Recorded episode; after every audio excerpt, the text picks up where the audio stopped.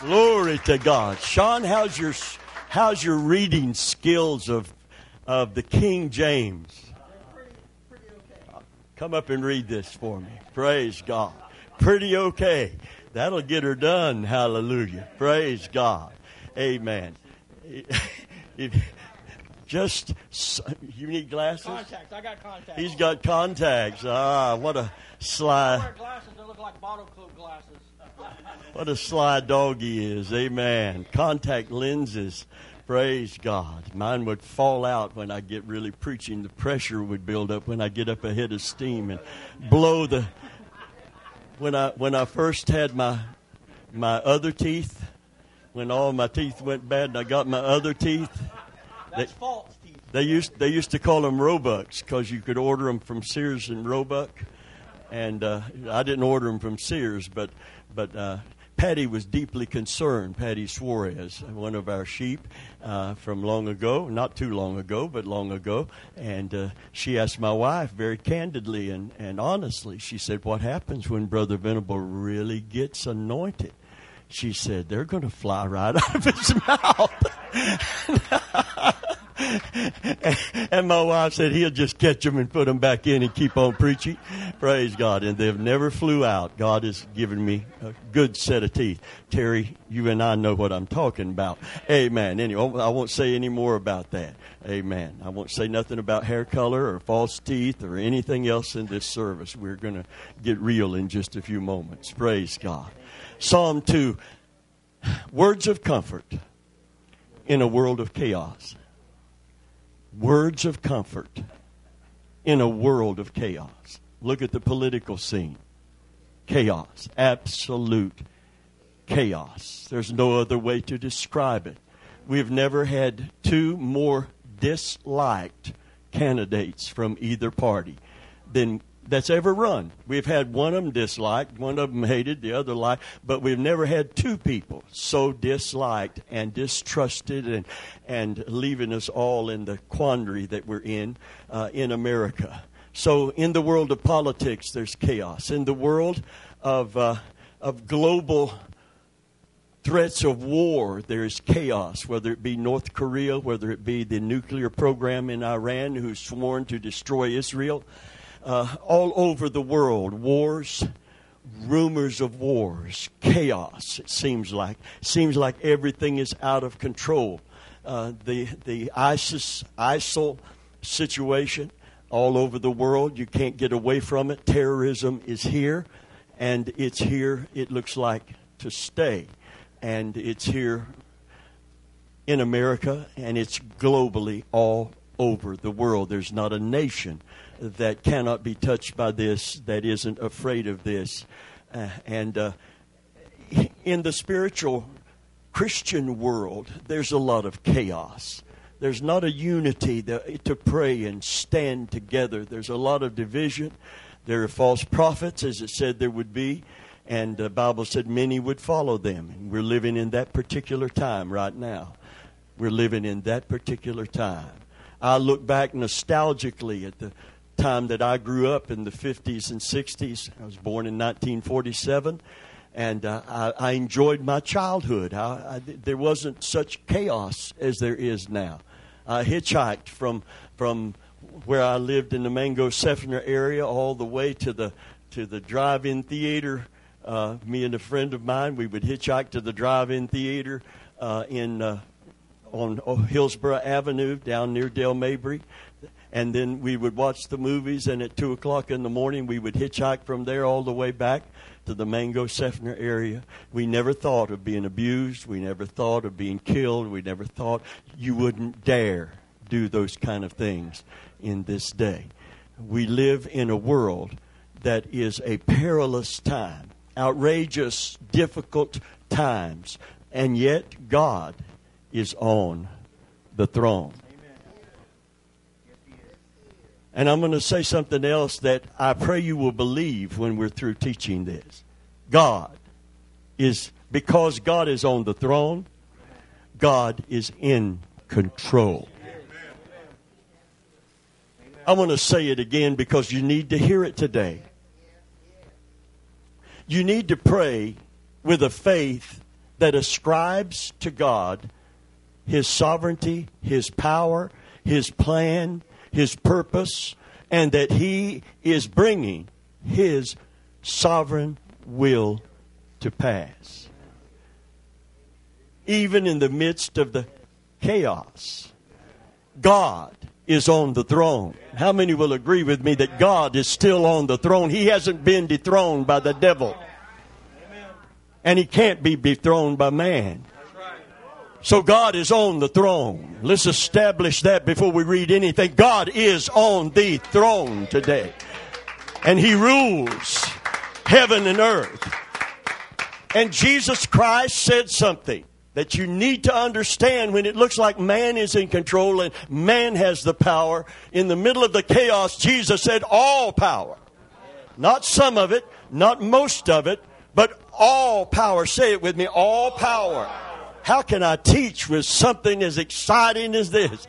All power is given me over heaven and somewhere else that looks like it's out of control and looks like God is aloof in His heaven and looks like the devil is making strides every day. I want you to know that is not the truth. Praise God. That is not the truth. Glory to God. Hallelujah. God is on the throne and God is in control. Make no mistake about it. So if you're praying a desperate prayer instead of a dependent prayer, you need to change the kind of prayer that you're praying. Because if God is in control, we're not in a desperate situation. The only way the situation is desperate is if you don't believe God's in control. Amen? Brother Venable, we're in a desperate situation. Not if God's in control, we're not. You can't have it both ways. You can't be worried sick with God on the throne and in control. Well, you can worry yourself sick, but you can't pray in faith because there's faith and worry are not compatible. Worry can cause you to use your faith, genuine, legitimate concern in prayer. But you can't pray as if God is not on the throne and God is not in control.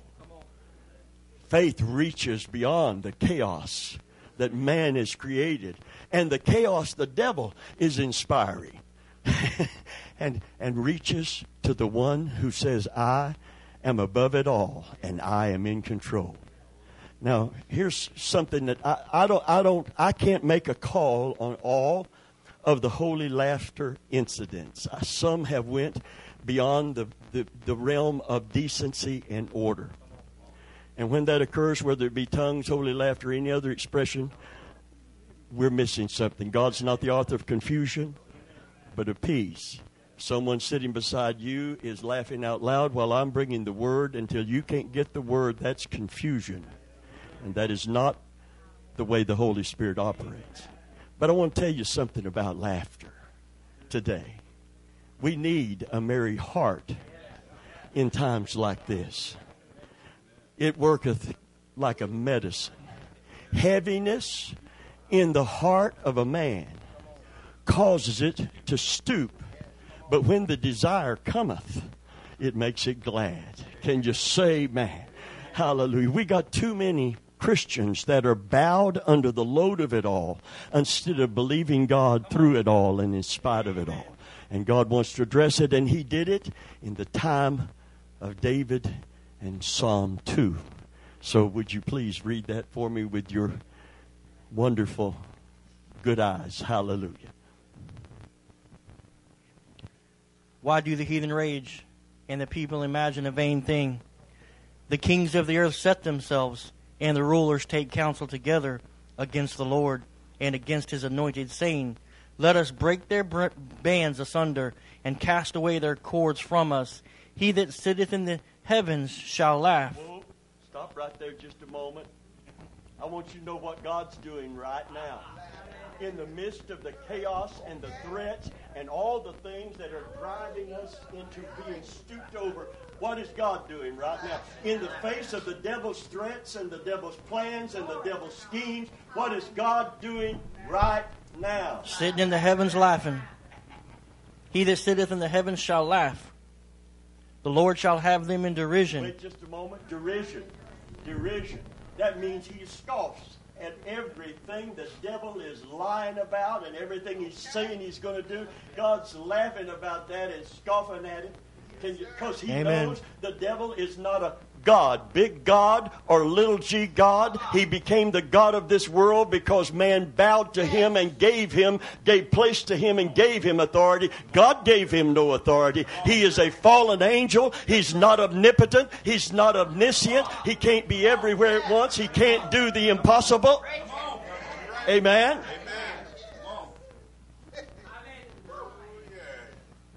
Hallelujah. You better read that for me.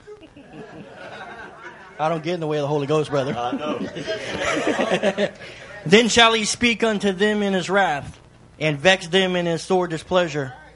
Yet have I set my king upon my holy hill of Zion. Verse 7, I will declare the decree. The Lord hath said unto me, Thou art my son, this day have I begotten thee. Ask of me, and I shall give thee the heathen for thine inheritance, and the uttermost parts of the earth for thy possession.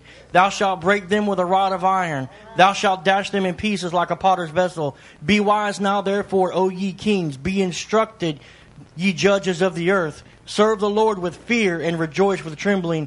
Kiss the Son, lest he be angry, and ye perish from the way, when his wrath is kindled but a little. Blessed are they that put their trust in him. Hallelujah. Words of comfort in a world of chaos. Amen. I want to make a statement today. God is on his throne. He is in control. 3,000 years ago, he promised mankind that his son will triumph in history.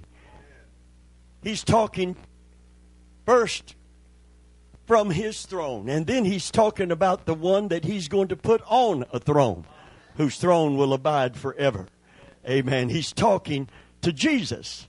They were conspiring and talking together at creation. That's why in Genesis it said, let us create man in our image. That's why the New Testament says, literally, amen, nothing was made concerning Christ that he did not make.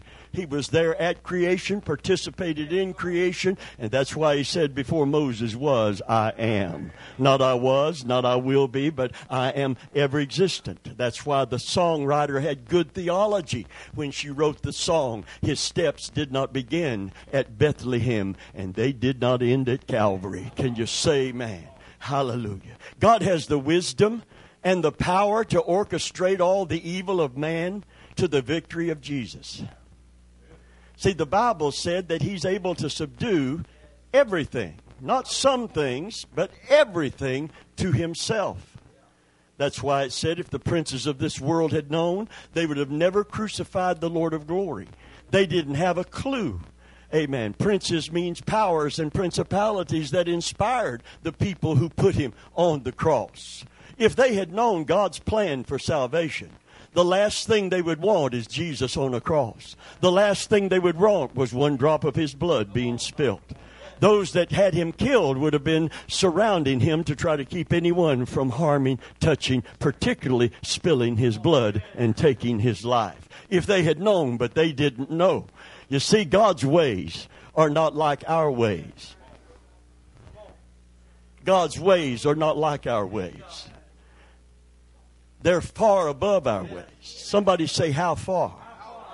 As far as the heavens are above the earth. Amen. That's why he asked for your unequivocal trust from your heart, not just your head. Trust in the Lord with all of your heart. Blessed are they. This thing is summed up by saying, blessed are they who trust in him. Can you say amen? Hallelujah. Blessed in the Hebrew means literally happy to be envied. God has the wisdom and the power. All things. Not some things. Most things. But all things. Even the things the devil means for evil. If God means it for good, then all things will eventually work together for good, because God is on the throne and God is in control. Hallelujah. Wow. I needed that. I don't know if anybody else in this audience needed it, but I needed it. I like the Rambo song that said the world needs some good news bad. Hallelujah. And so do we. The world may appear to be out of control, but what we are experiencing are the death throes of a worn-out world and the birth pangs of a new one. Can you say, man, there's going to be a new heaven, there's going to be a new earth, and the knowledge of the Lord is going to cover the earth like the waters cover the sea. Amen. If you get into the book of Revelation, read the end of the book. Don't get yourself so worked up. Go ahead and read the end so you can take the rest of it in faith. We win. He is King of Kings, and He is Lord of Lords, and the devil is in the pit and God is on the throne. Hallelujah. End time events may be fearful in nature. Perilous times are here. Amen. But they tell us something about the coming of Jesus. When you see these things begin to come to pass, look up. Why? Why should we be looking up with all the chaos? And it looks like the devil is making strides and the false prophets are in the land and many are following them. And the apostasy is not coming. The apostasy is here. The love of many is waxing cold. There are people I never dreamed would not want to even be in church with us. But they're not. And they have no desire to be. They have no desire to worship with us. They have no desire to interact with us. Forsake not the assembling of yourselves together. Amen. We keep saying that the hand doesn't say to the foot, I have no need of thee. But there are many people saying it this morning. It's not just here. I heard a pastor of a church with several hundred people said, we've reached a plateau. We haven't reached a plateau.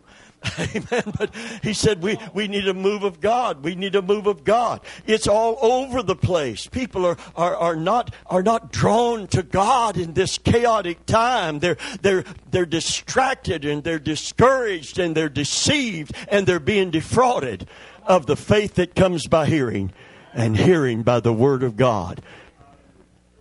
And yet when you see these things, and we're seeing them, and they're heart-rending, heart-breaking. I talked to Brother Spain, and Brother Spain said, Brother Venable, it's a different time. It's a different time. It's a whole different situation. He said, I don't know how it is in Tampa, but here in Tuscaloosa, Alabama, it seems like a spirit of lethargy, a spirit of sleep and slumber has come on the people. And no matter what we preach or what we teach, it doesn't seem to wake them out of that slumber. And yet the Bible says, awake thou that sleepeth, and Christ shall give thee light.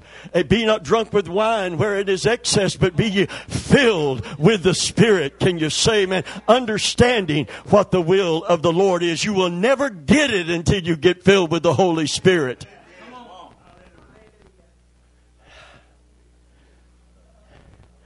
So the signs of the times tell us that Jesus is at the gates of heaven.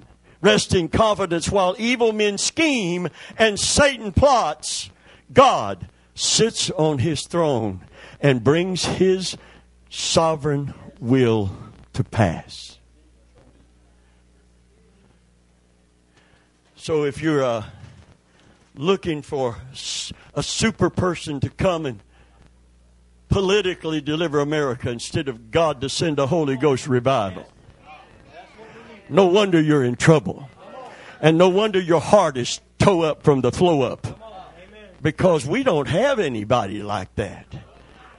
Not down on this old planet. Amen. But God has a purpose. I'll tell you one thing. The church is praying like she didn't pray through the previous elections. Amen. Come on. I know I'm praying harder. It's not out of desperation, but Lord, I see it. I know. We thought maybe somebody would come on the scene, would begin to change the course in America, but there ain't nobody to come on the scene to do that.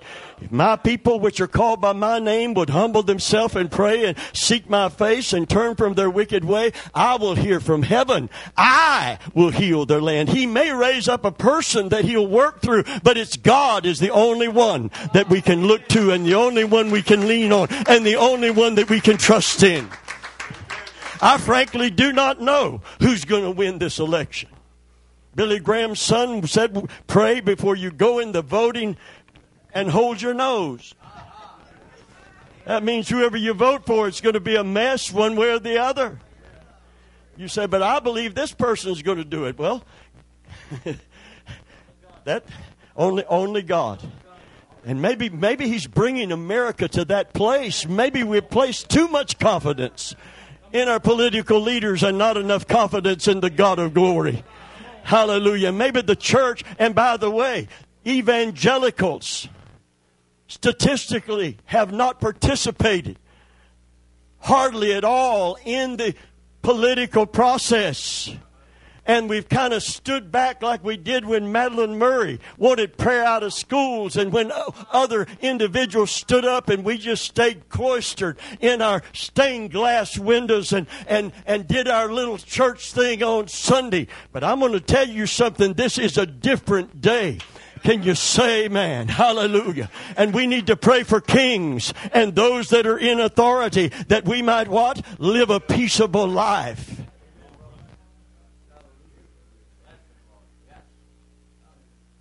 During the Vietnam War, my son was deeply concerned when he was in his second year of high school that he said, "Daddy, will I have to go?"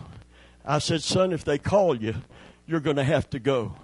They were not just drafting young men out of high school. They were drafting doctors. It got so bad, 60,000 people killed, 150,000 wounded in the Vietnam conflict. And they were drafting medical doctors and taking them from their practices because they were running short on medics in Vietnam down at the last of that war. And I could not look my son in the eye and tell him, "No, son, you'll never have to go." I did tell him, "You will. If the war continues, you may have to go. Amen. And serve your country. You won't have a choice. You will have to go and do that."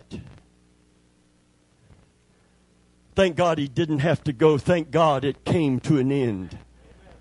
Anyone with children in here ought to be concerned about where this nation goes and who's at the helm. And we need a move of God, and we need people of God to pray. But we need them to pray with the understanding that it doesn't matter who gets in office. It will not hinder God from moving. There is no political group big enough. There is no presidential candidate big enough. There is no group of people out here. That's what he's saying in Psalm 2. He's saying they're raging against God and His anointed. Who is His anointed? How He anointed Jesus of Nazareth with power and the Holy Ghost, who went about doing good, healing all that were oppressed of the devil. He is the anointed one. That's what Messiah means. Can you? That's what separated Jesus from all the other Jesuses, because none of them were anointed to be the sacrificed Lamb and the Holy Messiah, King of Kings. And they're raging against God and raging against His anointed. But you know what He said He's going to do while they rage against Him? Going to put Him on a throne and establish His kingdom.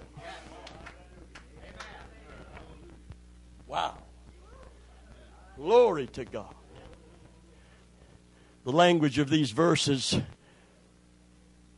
are very clear in the English translation. The psalmist is saying, "Lord, why is it that everywhere I look in the world, the nations are in turmoil? Why are they always devising some vain thing to the glory of man?" Things like the Tower of Babel, the Roman Empire, the League of Nations, the United Nations. Why is it, Lord, that the presidents and prime ministers and kings on earth are always conspiring against You and Your anointed one, Jesus? Why is it that the world's political leaders are always saying, "Let us put aside the limitations of God's word and cast away His laws"? Why is it that they, few years ago in Alabama, where it really began, they had a big stone monument with the Ten Commandments on it. And as soon as they outlawed it in a courtroom, until they could get someone to haul that big monument out of the courthouse, they covered it up with the tarpaulin. I saw that and it broke my heart. But you know what broke my heart even more? That Christians are still looking to the world for their answers. It did not stir them. It did not shake them. 9-11, for a little while, there was a little stirring among Christians. People went to church that had quit church because they were scared into it. Amen. And it looked like there was going to be a revival in America, a spiritual move of God. Billy Graham came during the 9-11 when the towers were hit. He came to address Congress and the Senate and to pray for America. They called Billy Graham in. And he usually used the soothing psalm. Psalm 23, the Lord is my shepherd, I shall not want. Prepares me a table in the presence of mine enemies. But he didn't use that. He chose Psalm 46. God is our refuge. God is our strength, a very present help in the time of trouble. Therefore will not we fear, though the mountains be removed and cast into the midst of the sea. Can you say, man? In the middle of that kind of chaos, there's a God who sits on the circle of the earth. There's a God who sits on his throne. There's a God who hears and answers prayer. There's a God who is in control. Hallelujah. Hallelujah. But as soon as the threat, nothing else happened. People went right back into their patterns. They went right back into their HBO series. They got lost in the nudity, the violence, the bloodshed, and the drama. Buried themselves in worldliness. Drunken! Be not drunk. We're not talking about alcoholic beverage. Jesus said it this way. He said, beware lest thine heart be overcharged with surfeiting, drunkenness, and the cares of this life, that day come upon you as a thief. For as a snare, it shall come on all the people of the earth. A snare is a trap that is hidden until it is absolutely clamped together. And the devil is good at trying to blind us from the nearness of the coming of the Lord and the need to come together and edify one another. There's so many people that have put this thing out of divine order. Divine order is God first. Family second. Church third. Amen. Forsake not the assembling of yourself together as the manner of some, and now many is, but much more. Much more, much more as you see the day approaching. I'm convinced there's so many people at home right now that need to be here interacting with you and me this morning, hearing this message, heeding this message. Amen. Because they don't get it. They're too involved in other things. They're distracted. They're deceived. They don't get it. They don't know that the coming of the Lord is at the doors. If you ask them, do they know it? They'll say yes, but their activity prove they do not really, in their heart of hearts, understand it. Oh, how we need to encourage one another in this day. Let's put aside the limitations of God's word and cast away his laws and do what we please. And the comfort number one in a time like that is God's sovereignty. The fact that Satan rules as the prince of this earth does not mean that God has lost control. Satan is God not omnipotent. He's always operated with the limits prescribed to him by God. Isn't that good to know? It looks like he's got free reign. He don't. The oldest book in the Bible is the book of Job. And Job begins by picturing Satan before the throne of God asking permission. Asking permission. Now listen, a lot of things he's doing, God doesn't will him to do and didn't give him permission to do. That's why the Bible says to you and me, give no place to the devil.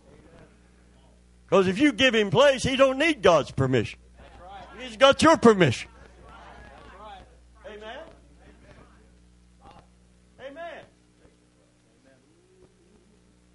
You compromise. You make concessions.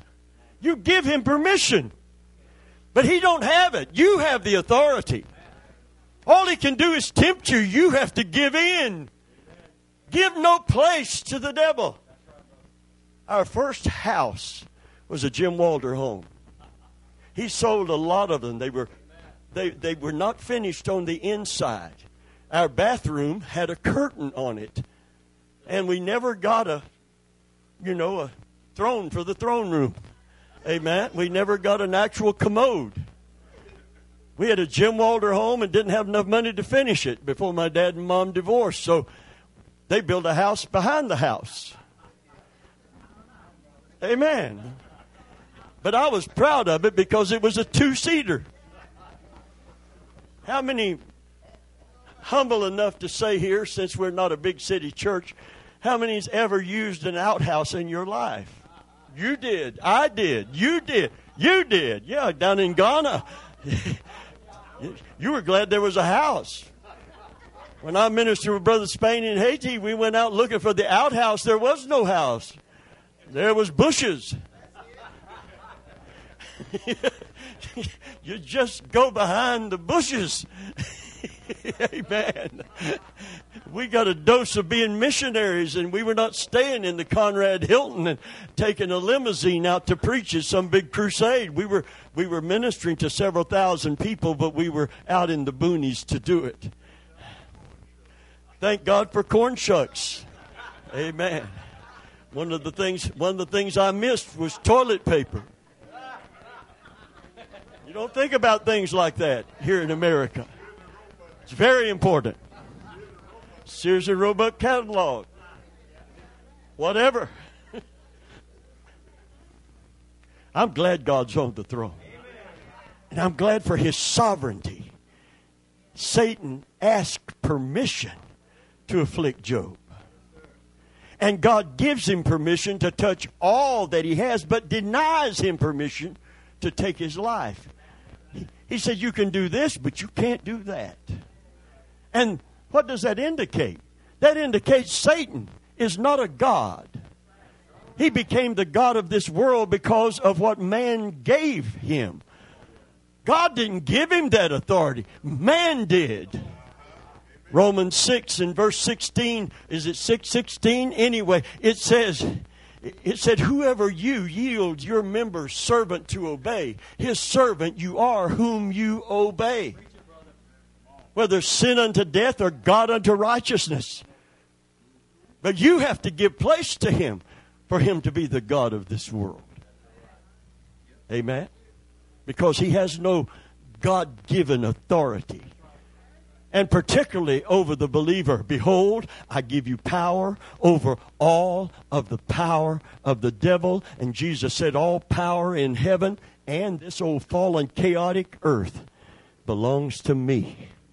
Hallelujah. So why is the heathen raging against God and His anointed, His Son and our Savior, Jesus Christ? Amen. Because the darkness is trying to push back the light.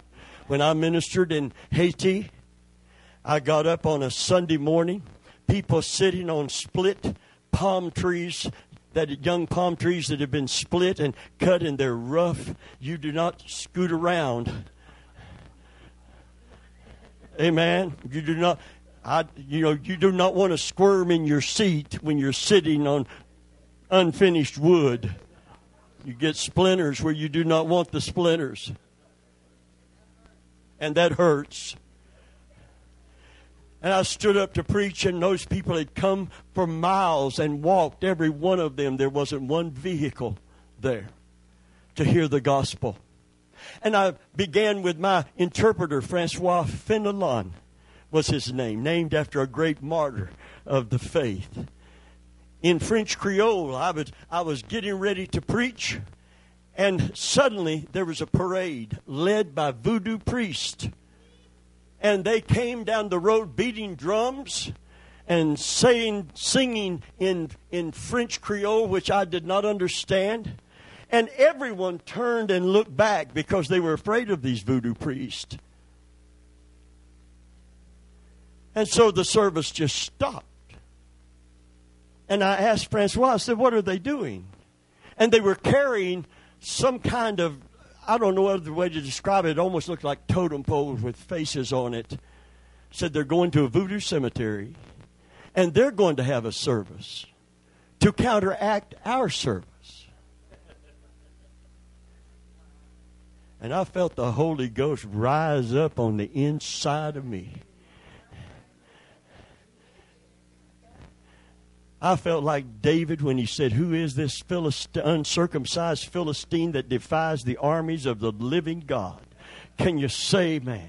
I didn't feel intimidated, incriminated. I didn't feel like calling the service off and let's go hide somewhere in the corner. I felt like standing tall, declaring the truth of God. Hallelujah. And I remember the message. There's three things that God said He was going to do, even in the end times. Three things God said He would do. No matter what the devil's doing, no matter what is happening on the earth, no matter how many people turn back, three things God said I'm going to do. I'm going to pour out my spirit on all flesh in the last day, right in the middle of the chaos, right in the middle of all of the mess, right in the middle of the falling away. And I know the last day began theologically. It began literally at the day of Pentecost, but we're in the last of the last days, and God is pouring out His Spirit all over the world. 20,000 a day are coming to... Oh, this is not just people getting liver shivers on Sunday morning. This is a mighty move of the Spirit to bring people to the saving knowledge of Jesus. Can you say amen? Hallelujah. Hallelujah. 20,000 a day. While the church is having to go underground in China, highly persecuted, 20,000 a day are coming to Jesus in China. Marxists, communists, godless, atheistic China, and people coming to Jesus, and a thriving church that is growing every single day. The sleeping church is in America. One thing about persecution, it'll purify the church. Amen. The real and the phony will be separated when the persecution comes. Amen. It is said during the Cold War, they were having an underground meeting in Russia. They were sending people to Siberia for preaching the gospel and baptizing believers. They were having an underground meeting. Two men burst through the door in the middle of the meeting. They were military men. They had automatic weapons. And they said, who in this room are the followers of Jesus Christ? We're going to count to 10. And anyone who isn't a follower of Jesus, you can leave, but everybody else stay right where you are. And nobody got up and left. They looked at one another after a count of 10, laid their weapons down, and they said, God bless you, brothers. We've come to worship with you. Can you say amen? Hallelujah. Hallelujah. Hallelujah. One thing about the persecuted church, nobody's there for some ulterior motive. They're there because they love and serve Jesus. Can you say amen? Hallelujah. God is sovereign. Satan had to ask permission. If you don't give him place. I remember a song from years ago, the snow is on the mountains, the streams are on the rise. The devil is running, and if you don't give him shelter, he'll have no place to hide. Hallelujah. The book of Daniel makes it clear that God is the one who raises up nations and puts them down. As Daniel put it, He removes kings, and He establishes kings. Maybe America is getting what America really has indicated they really want. Sometimes you get what you want and you don't want what you get. Can you say amen? Some people married a personality and ended up living with a character. Anyway, it's an inside thing. Me and Sean talk a lot sometimes.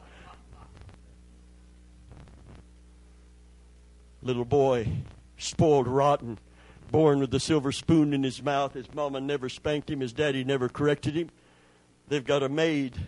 She can't stand a little brat, but she's committed to his care. She's good to him. But she knows he's a spoiled little brat. How many know there are spoiled little brats? And how many know they're not all children? I'm not looking at anyone. I'm just looking at the floor.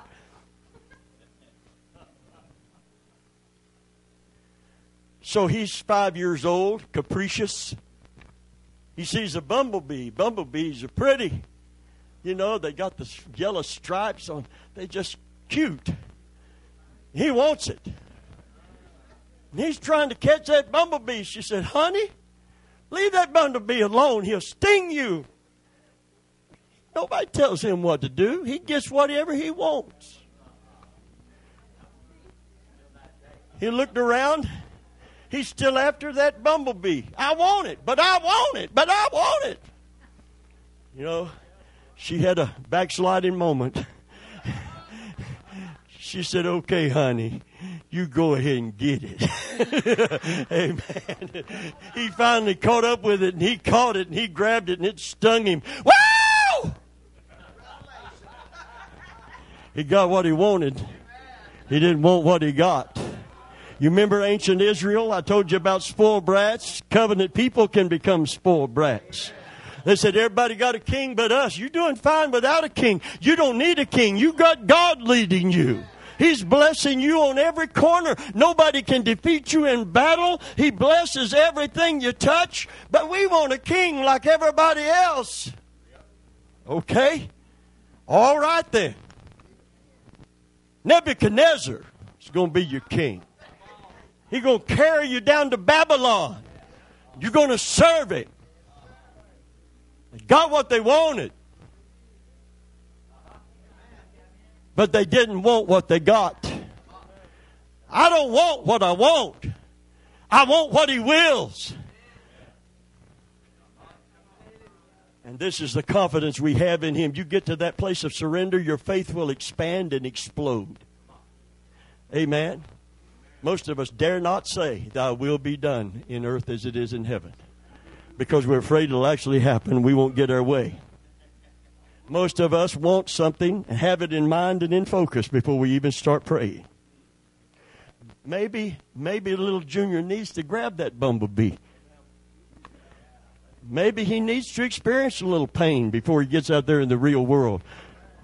Gets killed or gets put in prison. Amen? Maybe you need to quit trying to pray everybody out of trouble, because if it ain't, if they're a prodigal son, only trouble is going to bring them home. You don't have to pray for them to get into trouble. They'll do that on their own. Amen? God knows how to get your attention. I pray for you daily. I never pray for God to whoop you or the devil to get you. I pray for your blessing. But if you get hard-headed and stubborn, if I get hard-headed and stubborn, I'll tell you right now, he chastens every son that he loves. Scourges every one that he receiveth. Brother Venable, I've never had a whipping from God in my life. You do not belong to him. You know what the Bible, can I tell you what the Bible says about that? If you be without chastisement, number one, nobody's that perfect. And number two, if you think you are that perfect, that's called pride, and God will whoop you for that. If you be without chastisement, ye are bastards and not sons. God does not acknowledge you, and you can't claim him. Is that the word? I didn't say that. God said that. You can go on sinning with impunity. You need to get saved. Come on, son. Come on, daughter. Come on, old hoss. You need to find Jesus. Amen. You need to get really saved. You get really saved, everything will change. If you can sin with impunity, and God never does anything to get your attention, mark it down. You're not ready to meet him. You're not ready to die. You're headed to hell and not to heaven, and you need to get saved. I didn't say check the preacher's hand. I didn't say be baptized in water. I didn't say be christened and sprinkled. I said get saved.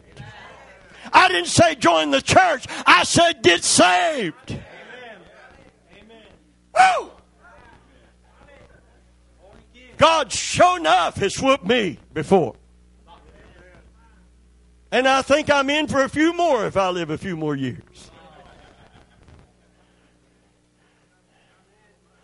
Foolishness is bound in the heart of a child.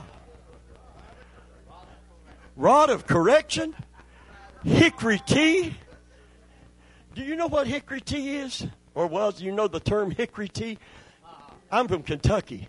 Yes, ma'am, that you got it. I'm so glad somebody can relate with me. These young whippersnappers here don't know what. They you pull that switch off the tree, that hickory limb, and a switch. That's exactly right, ma'am. I'm so glad you came today to explain this to these people. Amen, that grew up with Dr. Spock. You're going to warp that child. I'm not saying beat your children. Fathers, provoke not your children to wrath. Amen. You don't do that. But I'm going to tell you something. We've got a good Heavenly Father. And He loves us. He loves you just the way you are. He receives you just the way you are. But He loves you too much to leave you that way. It's God that worketh in you, both to will and to do of His good pleasure. Can you say amen? Hallelujah. Hallelujah. No chastening seemeth good for the present. Somebody say, tell me about it. See, they think hickory tea is something helps you sleep at night, like green tea or no, it'll wake you up. It'll get your attention. Amen. Yeah, it'll help you hit the reset button. My grandma gave me most of my whippings. My great grandma didn't give me any. She was my buddy, my friend, my pal.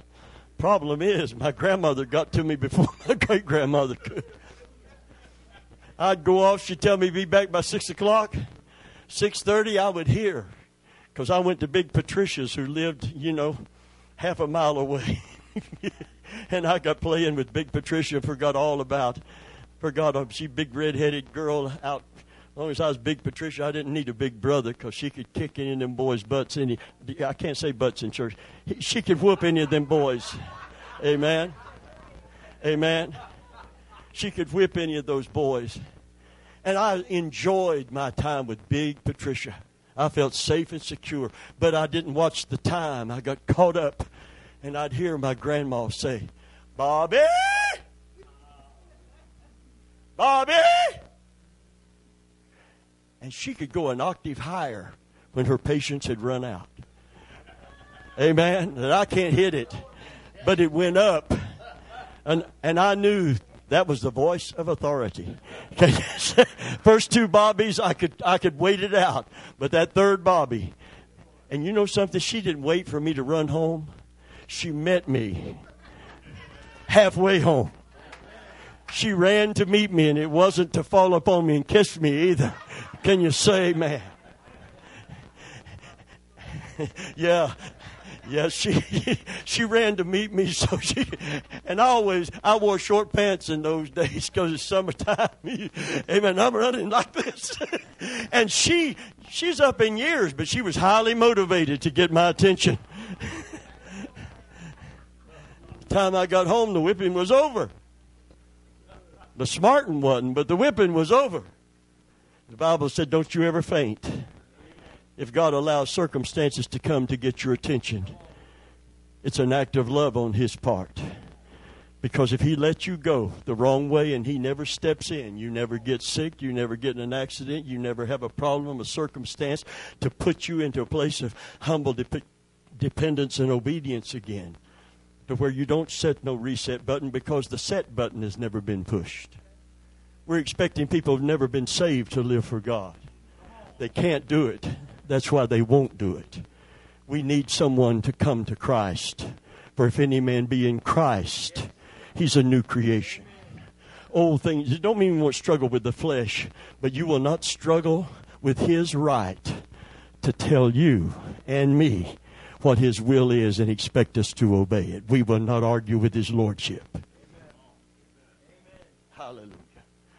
We may struggle to obey it because of our weak flesh, but we won't argue with His right because He has become Lord and Savior.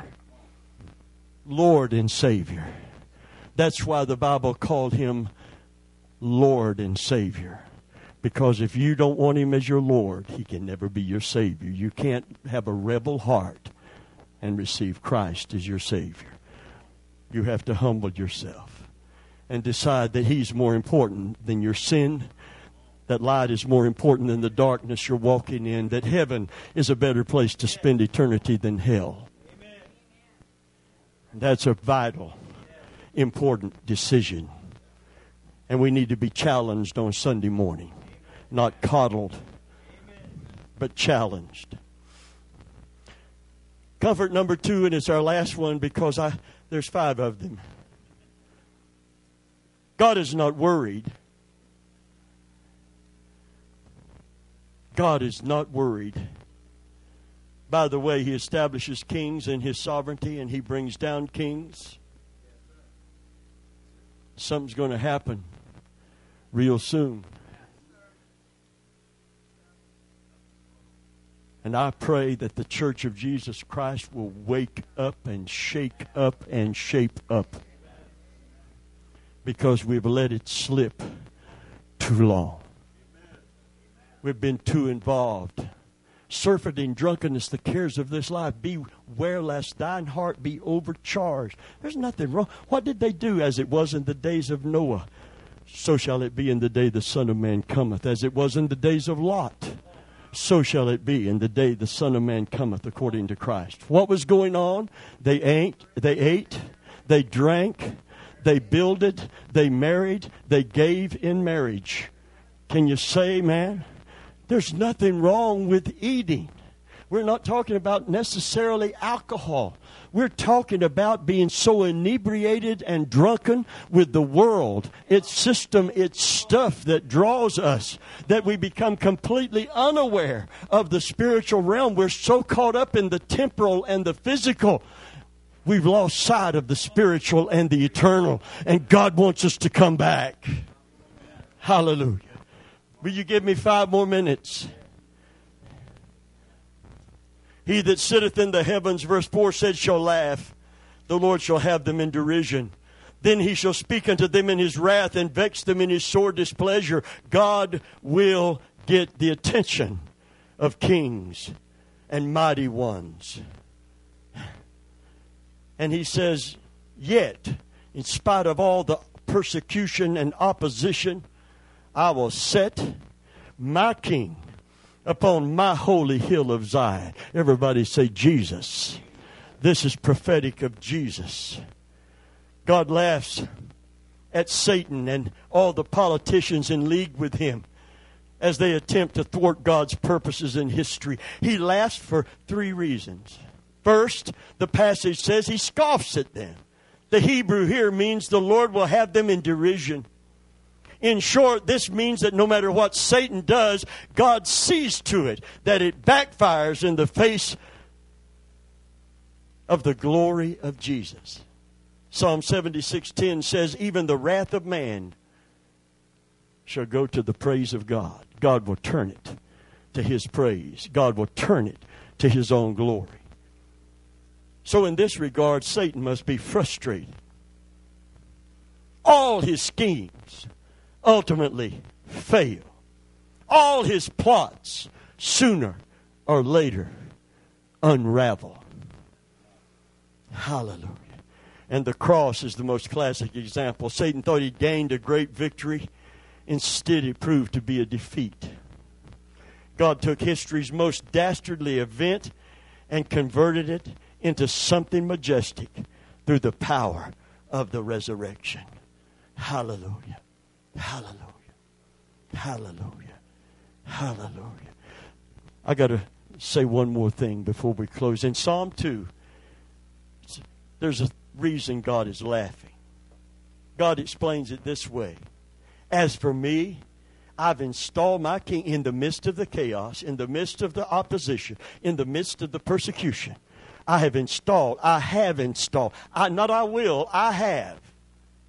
Notice that. That's crucial. I haven't. Jesus wasn't even born in Bethlehem yet. And here's God saying, I've installed my king. Wasn't about David. Upon Zion, my holy mountain. Very interesting word here. God speaks of a future event, the millennial reign of Jesus, as if it were an accomplished historical fact. Hallelujah. Isn't it a strange way to talk about the future as if it's all done and in the past? It's a very common feature of Bible prophecy. So common that theologians have coined a word for it. They call it proleptic speech. I didn't even bother looking up proleptic. But I know what it means. Because the Bible is very clear in the New Testament. He calls. He's a God who raises the dead and calls the things not as though they were. Hath He not said it? Will He not do it? And when God purposes it, plans it, and says it, as far as He's concerned, it's done. And ain't nothing and nobody. Now, I'm not talking about you with a free will. I'm talking about His eternal purpose for His eternal King, Jesus Christ. Ain't nothing and nobody, not even the cross and the sealed tomb, going to stop it. Glory to God. Somebody in control. Hallelujah. Somebody in control when it looks like everything is out of control. Woo! Hallelujah. It's particularly characteristic of God in the Scriptures. The reason is that God is not in time as we are. We're on a timeline. We have a past, a present, and a future. God's outside of time. He wills something. It's accomplished. Whether or not it's happened in history as we know it. Wow. Take, for example, the crucifixion of Jesus. We think of it as happening 2,000 years ago on the outskirts of Jerusalem on a hill called Mount Calvary at a place called Golgotha. That's how we think of it as happening. And it did happen there in time. But when did the crucifixion take place as God sees time? The Bible says Jesus was slain from the foundation of the world. Man didn't fall and God say, you know, I really messed up. I gave him a free will and he messed up. And in panic, how can I rectify this? Before he made man, when he intended to make man, when he laid the foundation of the earth, when the waters were separated from the dry land and the darkness from the light, when he was doing all of that, he already provided a safety net in case man blew it. What a mighty, all-knowing a God who sees the end from the beginning. Glory to God. Revelation 13:8, as we close. Amen. It said that Jesus is the Lamb that was slain from the foundation of the world. Romans 4:17, as it is written, speaking to Abraham, as it is written, I have made thee, I have made thee, I have made thee, I have made thee. Before he had one child, God spoke to him and said, I have made thee the father of many nations, changed his name from Abram to Abraham. Amen. The father of a multitude before he had a child. And Abraham believed, even God who quickeneth the dead, who has this kind of awesome power over this kind of awesome enemy, and calleth those things not as though they were.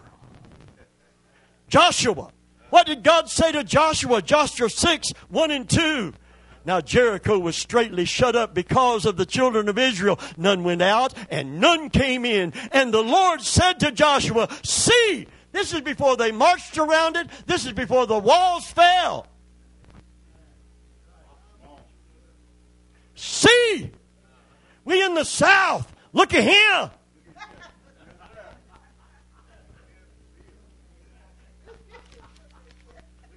Well, what did he see in the natural in time? He saw a walled city that nobody had ever been able to take.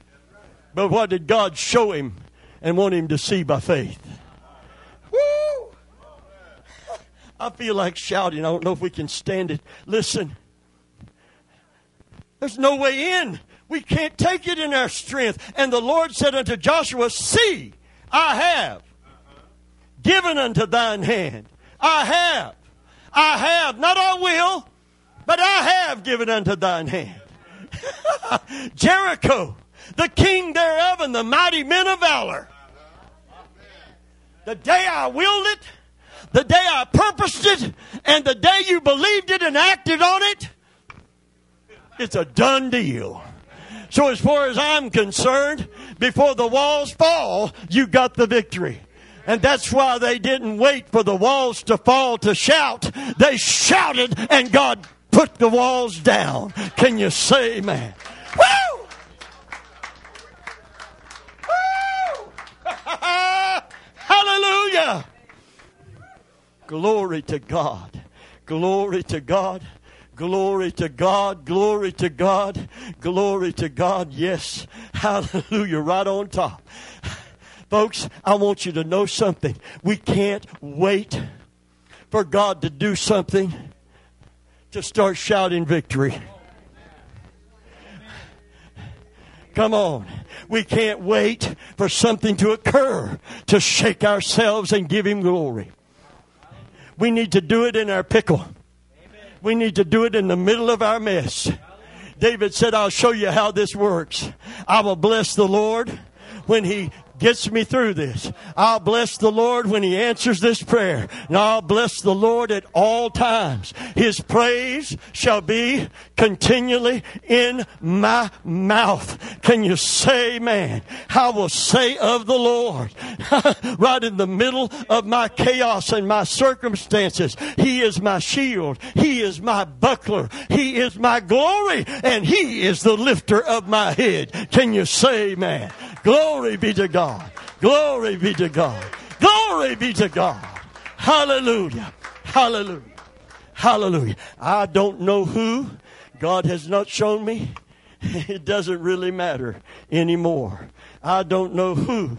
Amen. God's going to raise up in this last day to champion His cause, but I do not believe it will be an individual.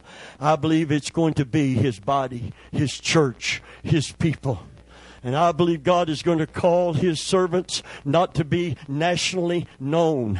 He's going to call them like He did John of old, out of the wilderness and out of obscurity. People that have been seeking God. Amen. When old Saul is failing, God is preparing David for the throne. Can you say amen? And there's a secret anointing taking place. And I believe there's an anointing taking place that isn't making headlines right now. God is pouring out His Spirit. Can you say amen? And we are in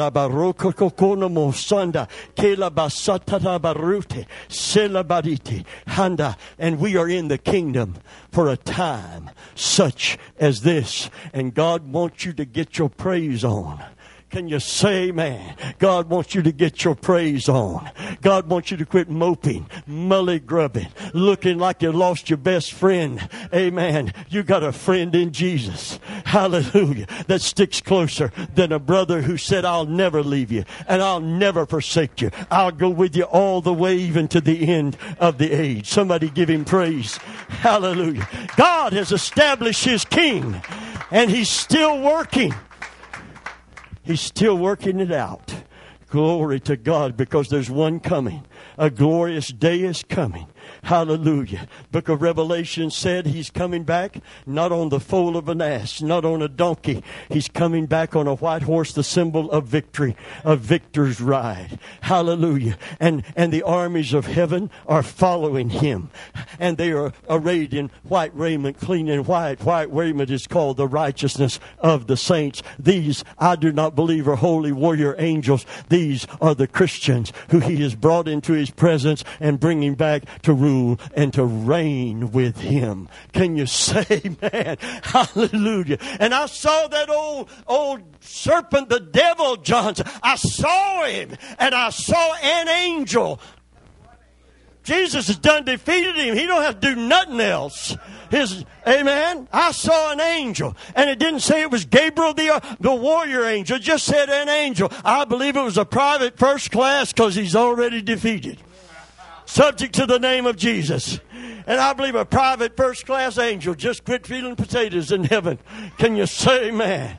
And grabbed a hold of that old serpent, the devil, amen, and took him over to the bottomless pit and kicked him into it. Can you say amen? Bound him with chains for 1,000 years where Jesus rules and reigns in the millennium because God has set his throne. Hallelujah. And set his anointed one on it from the foundation of the world. Wow.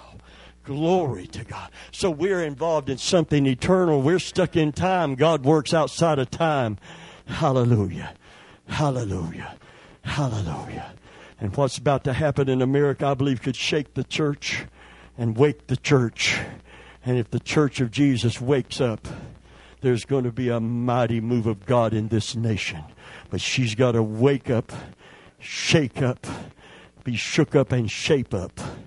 And this spirit of lethargy and this spirit of worldliness and this everything in the world taking our time and attention, that has to change radically for the revival God wants to send to this, our nation, to his church, and then through his church to the world. It never starts with the world. It never starts with the world. Amen. It never starts with sinners just getting saved. It starts with the church becoming the salt and the church becoming the light that she's called to be. Can you say amen? Hallelujah. Hallelujah. Well, stand to your feet today. Let's shout the victory. God is on the throne and God is in control. God is in control. God is in control. God is in control. And he loves us, his church, and he loves America. Halabarosha, the springboard for missions to the entire world. No wonder the kings of the earth hate this nation and want to see it divided and want to see it destroyed. Oh, but God is still on the throne. You know what he said to ancient Israel when their own sins had gave their enemies such power over them that God never gave them? He said, except there were left unto us a very small remnant. We had become like Sodom and Gomorrah. We would have been totally destroyed and annihilated. But there was left a righteous remnant. And make no mistake about it, amen, there's a righteous remnant left in America. Oh, don't think that there's not some people that haven't bowed their knees to Baal and will not bow their knees to Baal. Glory to God. And through that righteous remnant, God is stirring us for a mighty move of his Spirit. Are you ready to praise him before we go home? Do you think maybe no matter how the election turns out that we can say we're calling on somebody bigger than Trump? Bigger than Hillary. Is there anybody bigger than Trump? Is there anybody bigger than Hillary? Do you know his name? Hallelujah. My king I will establish right in the middle of the chaos and the opposition. Woo! Oh, kiss the Son. Kiss the Son. You know what Hosea saw? And we'll get into that, but let me close with this quickly. Hosea saw them making idols of gold. Remember the golden calf? Hosea saw in Israel covenant people. In Hosea 13:2, he said, men kiss calves.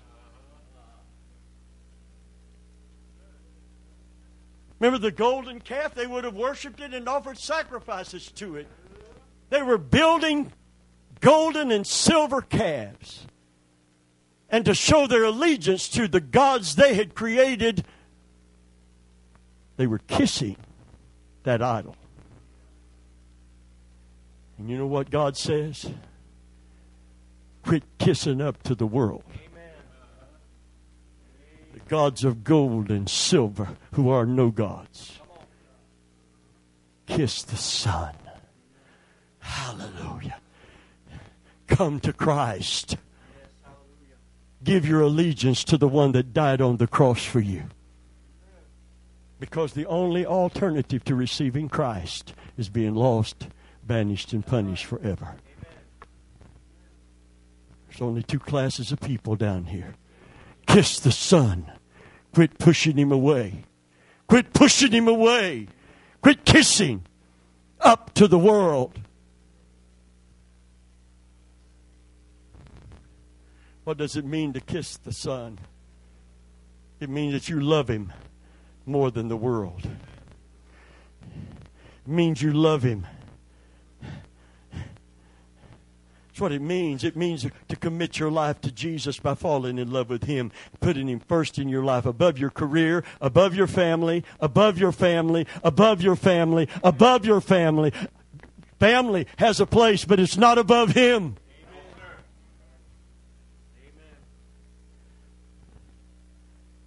It's a call to make him Lord of everything.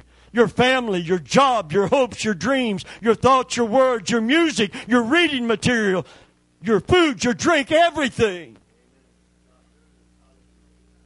He's not Lord of everything. Hear this.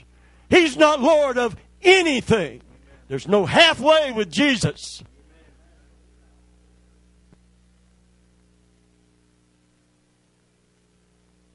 Quit kissing up to the world. If kiss the Son, so God can save you from the wrath to come. Kiss the Son lest he be angry. Eyes as a flame of fire, fiery indignation. I hung on the cross for you. I died on the cross for you. I shed my blood for you, and you chose Satan over me. Sin over righteousness. John said he's not coming to be a savior when he comes back to this earth. He's coming to judge the earth. And the Bible said men will call for the rocks and the mountains. Fall on us and hide us from the face of him that sits upon the throne and from the wrath of the Lamb. Sounds like a contradiction, but since he was the Lamb of God, God has committed all judgment to the Son. And if you're looking for a permissive Jesus who's going to look over the fact that we've trodden underfoot his blood, you're looking for the wrong Jesus. That's not the one that's coming back. We need the altars filled with penitent sinners coming to Christ again, Brother Taylor. We haven't seen it in years. Churches all over the place. They're articles of furniture. Nobody uses them anymore. Proud, arrogant, worldly, kissing the gold and silver calves. That's idolatry. And covetousness is idolatry. You don't have to have a figure to look at. Hosea said they're kissing these calves. God said, kiss the Son. Kiss the Son. For as many as received him, to them gave he power to become the sons of God. Hallelujah. Would you bow your heads? Too many people are going to be lost. Many will say in that day, and they're churchy people, Lord, Lord, Lord, Lord. Jesus said, and I will say unto them, presumptuous, religious, self-willed, disobedient, proud, blaspheming, calling me Lord. Depart from me, you that work iniquity. I never knew you. You can claim Christ. He has to acknowledge that claim. You don't wait till you stand at the judgment. You let him call you now. Now is the day of salvation. Today, this very day, this is the accepted time. Not after you've sown your wild oats, sins, your pet sins, until you're sick of sin. It's today, here. And now, would you bow your head for a moment? anyone in this room and say, Pastor Venable, I want to be ready for the coming of Christ. I want to kiss the sun this morning. I want to escape the wrath to come. I want to embrace the one who loved me enough to die on the cross to keep me from hell and take me to heaven and reconcile me to God. Anyone in this room, I need Christ. I need Christ. Second question, I have been drifting. Pastor, I've been drifting. In fact, don't address it to me. Address it to God. God, I've been drifting. I've been drifting. I've been drifting. I've been drifting. I've been drifting. And I want to come back close to you. Can I see your hand today? Thank God for these hands. Yes, yes, yes, yes. God sees them. God sees them. Hallelujah. Thank God. God's doing something here. Hallelujah. Hallelujah. Hallelujah. Listen, if you take one step and you just did toward the Lord, He's going to take two towards you. If you return to Him, He returns to you. Praise God. Oh, something is occurring. Right now, God's calling a people from a people. Hallelujah, hallelujah, hallelujah, hallelujah. God, you saw these hands. You saw these hearts. You see the door has swung wide open to you. Hallelujah, I know you've promised to come in. And hallelujah, hallelujah. Let's give Him praise in this song before we go home. Hallelujah.